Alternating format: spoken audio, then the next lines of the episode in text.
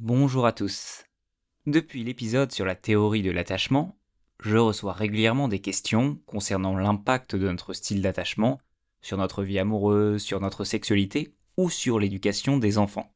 Afin d'approfondir le sujet, j'ai donc décidé d'interroger Ivan Viard, docteur en psychologie et spécialiste de la théorie de l'attachement. Le but est de répondre à toutes les questions que vous vous posez. Le sujet est complexe, donc je vous conseille d'écouter ou de réécouter l'épisode 4 avant cet entretien pour raviver vos connaissances sur l'attachement. Vous pourrez également trouver un schéma illustrant les différents types d'attachement sur la page Instagram et Facebook de Psychoshot.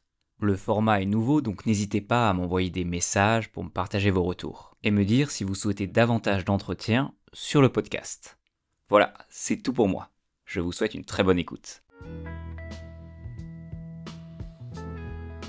Bonjour Ivan, vous êtes docteur en psychologie, vous avez écrit plusieurs ouvrages dont La perversion relationnelle, Couple heureux, comment faire rimer amour avec toujours, et surtout L'attachement, un instinct oublié, publié aux éditions Albin Michel. Cet ouvrage synthétise vos recherches sur l'attachement, un des principes fondamentaux de la psychologie moderne. Pour commencer, je vous propose de rentrer dans le vif du sujet avec une question en apparence simple, mais évidemment éminemment complexe comment peut-on définir l'attachement? Alors écoutez, vous avez de la chance, j'ai un petit peu réfléchi sur le sujet et en fait l'attachement peut se résumer comme étant le besoin d'être écouté, entendu, compris et soutenu à tous les âges de la vie. Alors bien évidemment, selon que l'on est un nourrisson ou qu'on est une personne âgée, la manifestation des besoins en question ne va pas être la même. Mais globalement, ça revient à, euh, à ce besoin qui est un besoin instinctif, relationnel. Et les recherches montrent euh, que ce besoin se traduit de manière différente en fonction du vécu de la personne. Il existerait donc différents styles d'attachement. Alors, pour essayer de faire ça de manière euh, relativement simple, il faut bien comprendre que l'attachement euh, est donc lié au type de relation qu'on va développer dans son enfance avec les personnes qui s'occupent de nous et que ça va correspondre à un certain style de représentation qu'on a de soi et d'autrui. Et donc, pour euh, connaître, pour avoir une idée un petit peu générale des styles d'attachement, représentez-vous deux axes. Un axe qui correspond à l'image que l'on a de soi, qui peut être soit positive, soit négative, un autre axe, alors on peut dire que le premier on le met en horizontal par exemple, le deuxième on le met en vertical, qui sera l'axe de l'image d'autrui, qui sera soit positive, soit négative. Et dans ce cadre-là, vous allez avoir l'attachement sécure qui correspond à une image positive de soi et une image positive d'autrui, l'attachement évitant en dessous qui va correspondre à une image positive de soi et une image négative d'autrui, l'attachement dit anxieux qui va correspondre à une image négative de soi et une image positive d'autrui. Et le quatrième cadran, dont on parle moins, mais qui, qui a été moins étudié pour des raisons euh, techniques, euh, bon, ce serait trop long de rentrer dans les détails, qui est donc cet attachement correspondant à une image négative de soi et négative d'autrui, qui est un mix d'attachement évitant et anxieux. Et ce que je peux rajouter sur cette quatrième catégorie, c'est que quand euh, soit les évitants, soit les anxieux sont dans des situations très perturbantes, ils tombent dans cette dernière catégorie. Alors pour résumer, si je suis attachement anxieux, je doute de moi, donc j'ai une faible estime de moi et une estime des autres élevée. Si je suis attachement évitant, euh, j'évite les autres, donc j'ai une estime de moi élevée mais une estime des autres faible. Et attachement sécure, j'ai une estime de moi élevée et une estime des autres élevée. Et ce que l'on observe, c'est que ces styles d'attachement influencent également la manière dont nous gérons nos émotions. En fait, les styles d'attachement sont des modes de gestion des émotions. Et euh, grosso modo, en fait, le style d'attachement va se mettre en place chez l'enfant par la manière dont ses parents vont donc euh, répondre à ce besoin d'être écouté, entendu, compris et soutenu. Et ça, quand on réfléchit à cette formule, on s'aperçoit que ça touche beaucoup les émotions. C'est-à-dire qu'il s'agit d'être écouté, entendu, compris et soutenu dans sa vie intérieure et essentiellement dans sa vie affective. Et l'une des caractéristiques de, enfin, veux dire, majeures de l'attachement évitant, c'est que justement, ses parents n'ont pas appris à écouter son vécu émotionnel. Et à partir du moment où un enfant n'est pas écouté sur un plan de sa, de sa personnalité et de son vécu, et en particulier à partir du moment où on ne lui donne pas des mots pour euh, nommer le vécu en question et pour euh, essayer de le comprendre, essayer d'en comprendre l'origine, essayer d'en comprendre les conséquences, et ben ça ne se câble pas dans son cerveau. Donc du coup, les évitants vont être marqués par un style de, un mode de fonctionnement où ils vont éviter les émotions, que ce soit les leurs et encore plus celles des autres qui vont les déranger complètement parce que ça va les perturber, ils vont absolument pas savoir comment réagir et ça va les faire fuir. D'où le côté, euh, je vais dire l'appellation évitant, euh, évitant de leur, de leur style de personnalité.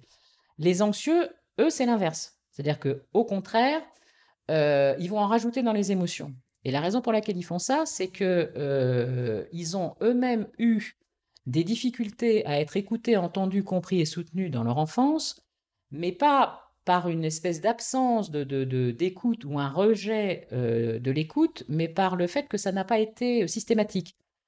Euh, ce qui fait qu'ils ne pouvaient jamais savoir si euh, ils allaient être écoutés ou non, s'ils allaient être soutenus ou non, ce qui les a amenés à se dire qu'en insistant un bon peu, ils avaient plus de, chances d'être, d'être entendus.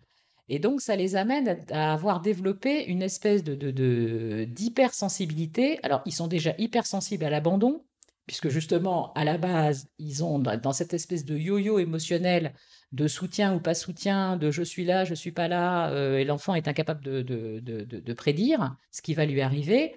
Ils sont donc hypersensibles le, à cette possibilité d'être abandonnés, ce qui fait qu'éventuellement ils vont attaquer euh, avant même qu'il leur arrive quelque chose, ou bien qu'ils vont être très jaloux, comme je l'ai déjà dit. Et euh, de manière très, euh, de manière plus, plus générale, effectivement, ils vont être énormément dans dans l'affect au détriment du cognitif. Alors que par contre, les évitants sont des grands cognitifs qui rationalisent en mode de défense pour se protéger. Voilà, parce que les sécures, j'en ai pas beaucoup parlé jusqu'à présent, c'est les sécures, eux, vont, euh, étant donné qu'ils ont été écoutés, entendus, compris et soutenus par rapport à, euh, leurs émotions et à leur vécu euh, plus global par ailleurs, ils vont avoir appris à utiliser leurs émotions, à exprimer leurs émotions et à les utiliser quand c'est nécessaire, à utiliser les raisonnements, parce que quelquefois, quand on a un problème euh, logique à résoudre, ça n'a, euh, je veux dire, ça n'a aucun sens de se mélanger les pinceaux et de partir dans l'émotionnel, ça ne, ça ne résout pas le problème. Donc en fait, les sécures, leur grande caractéristique, c'est d'avoir appris à gérer les choses de façon à savoir quand utiliser quoi. Et euh, en particulier aussi un aspect que j'ai pas évoqué directement, c'est la manière de se servir des autres. C'est faire appel à autrui justement pour, euh, quand ça va pas, pour se confier, pour avoir une, un élément régulateur, exactement comme les parents ont servi d'élément régulateur pendant l'enfance. Pendant Parce que ce qu'il faut savoir, c'est que autrui, normalement, est quelqu'un qui euh, nous sert, et c'est pour ça que nous sommes des, des, des, des êtres relationnels, nous sert à aller bien. Quand c'est un autrui compréhensif, bien évidemment. Et euh, les sécures savent faire ça. Et ils savent tirer parti du support que va leur apporter autrui. Alors que les attachements insécures, c'est par définition, ne savent pas faire ça parce qu'ils n'ont pas confiance, parce qu'ils n'y croient pas, parce que euh, parce qu'ils ont honte, parce qu'ils se sentent coupables, parce que tout ce que vous pouvez imaginer. Lorsque l'on parle d'attachement, on fait principalement référence aux nourrissons, parfois aux enfants, mais assez rarement aux adultes. Comment peut-on distinguer les différents types d'attachement à l'âge adulte? Écoutez, si on reprend les différences euh, que je vous ai données dès le départ avec mon axe euh, image de soi, image d'autrui, euh, si vous prenez par exemple un style le style d'attachement évitant qui est essentiellement marqué par une image de soi a priori positive et une image d'autrui négative, vous allez tomber sur des personnes qui peuvent être relativement narcissiques et égocentriques sans que ce soit dans l'excès, enfin je veux dire d'un espèce de narcissisme normal et euh, un manque de confiance dans, autrui, alors que ce soit dans les relations amoureuses, que ce soit dans les relations de travail. Bon, je peux vous dire la même chose en ce qui concerne les, les anxieux, c'est-à-dire ceux qui ont une image négative d'eux-mêmes et positive d'autrui, eux vont pas du tout avoir confiance en eux. Du coup, ils vont avoir tendance à tomber sur la coupe des, sous la coupe des évitants parce que, euh, bah, parce que justement, ils vont être euh, fascinés par le côté euh, sur d'eux que peuvent avoir les, évitants. Donc ça marche très bien en couple. Ça fait des couples un peu explosifs parce qu'il y en a un qui fuit pendant que l'autre court après. Mais bon, vous voyez, avec cette, on peut assez facilement avoir une idée, enfin, je veux dire, tirer la ficelle à partir justement de cette idée d'image positive de soi et d'image positive d'autrui. Vous parlez de couple euh, où l'un serait évitant et l'autre anxieux. Est-il possible d'avoir un couple durable quand on a des styles d'attachement radicalement différents? Les couples évitant anxieux peuvent être effectivement des couples durables, mais ce sont des couples qui vont passer leur vie à s'engueuler. Donc je ne sais pas si on peut dire que ce sont des couples heureux. Moi, vu de ma fenêtre, euh, j'en douterais un peu.